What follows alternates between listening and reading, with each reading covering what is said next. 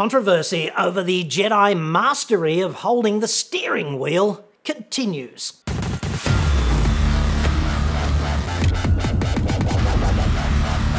I'm John Cadogan from AutoExpert.com.au, the place where Australian new car buyers save thousands off their brand new cars. Hit me up on the website. Captain's log, zombie lockdown date, whatever, it's all a blur. It's all very Tom Hanks castaway right at the moment. I think you'd agree. I actually saw a guy mowing the front yard in his pyjamas at 10 a.m. last Thursday. This is kind of where society's at now. The steering story so far, okay? Jedi Masters of Driving proudly hold the steering wheel at 9 and 3 o'clock. What other way is there? Where control is maximised and where the designers put all of the supplemental switches for a friggin' reason, where the thumb rests are, so there's that, and where ergonomic interaction with the wheel is at its most efficient. The rest of the population has yet to realise holding the wheel in any other way makes you a driving muppet, especially you self righteous 10 and 2 wheel holding pelicans. Now, this. I have watched your video about the 9 to 3 hand position, which I agree with.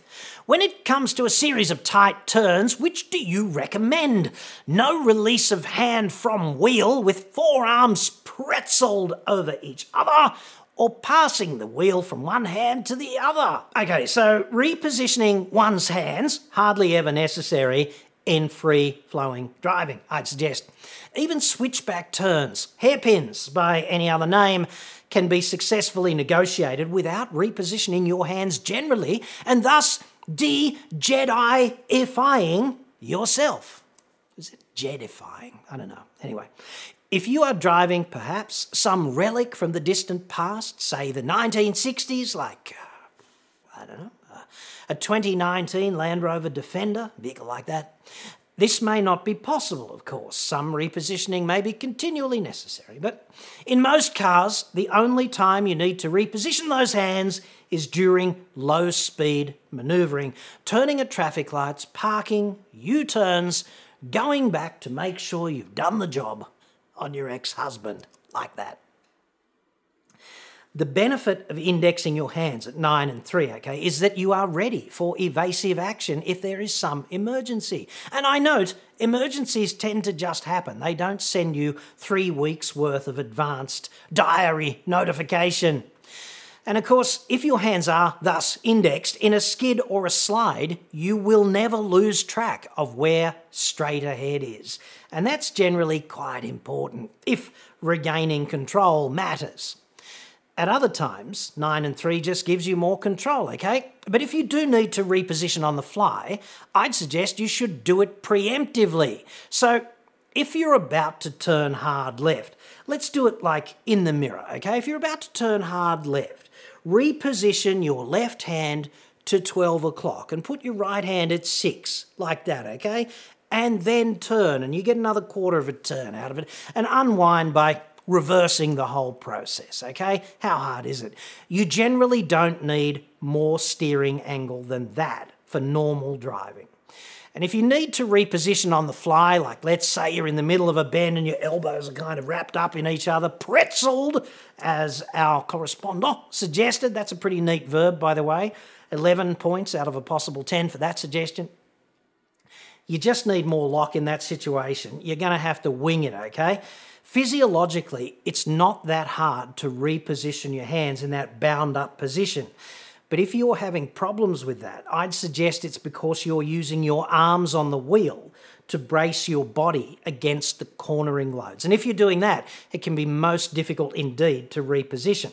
The pro tip, of course, don't do that. Lock your hips into the car by pressing hard against the footrest on the floor, okay? Make sure the seat back's relatively upright, and then all you've got to do is engage your abdominal core to keep your body upright in a corner. You know, most people don't get this, but performance driving is a surprisingly physical undertaking.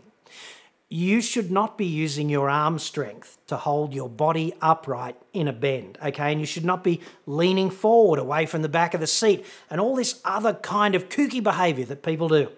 When you're performance driving, your arms are there for fine motor control of the wheel, and that's it. Most people have a lot of sort of CNS reprogramming to do, central nervous system reprogramming to do to become a proper driving Jedi. And it flat out shits me that this stuff never gets taught to ordinary drivers. Now, before I let you go, okay, I want to talk to you briefly about a guy you've never heard of called Steve Greeley. He's from Meadows, which is just south of Australia's largest living cemetery, also known as Adelaide. Steve's this crash rescue dude, okay, and he's got 36 years worth of experience in the Metro Fire Service. And I have to tell you, I have nothing but respect for people like Steve. I don't know how they do it, mainly because they spend their lives meeting people who are having unimaginably the worst days of their lives over and over. It's the job they do. This is who their clients are. And often this takes a profound toll on them.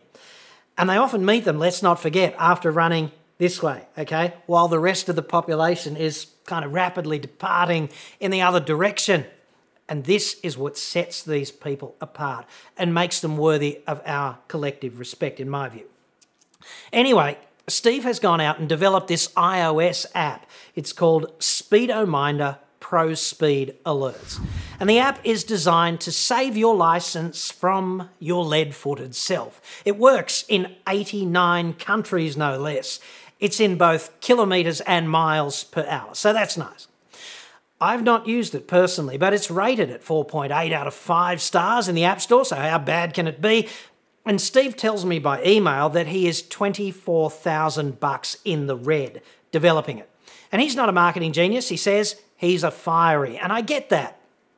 The full version of this app is $4.99 US. That's the one with no ads, okay? 4 bucks 99. That's nothing. I'm not getting anything out of this either. There's no kickback to me. I am just trying to do a favor for a guy who, in my estimation at least, deserves one because of the amount he's paid into society. So here's my cunning proposal to you, okay? If you're amenable, if you are a bit of a lead foot, or if your license is hanging by a thread in any one of those 89 countries, or if you're just like me and kind of jacked off with contributing to various government coffers in this bullshit spin campaign, you know, the one where they say it's all about safety, when in fact, blind Freddy could see that it is really all about money. This overzealous prosecution of friggin' speed, just because it's easy to measure okay? If that is you, then out of respect for Steve's service to the community and all the lives he has positively impacted in 36 incredible years of running this way when the prevailing flow is that way, how about you check out Speedominder Pro Speed Alerts? I will put a link in the description.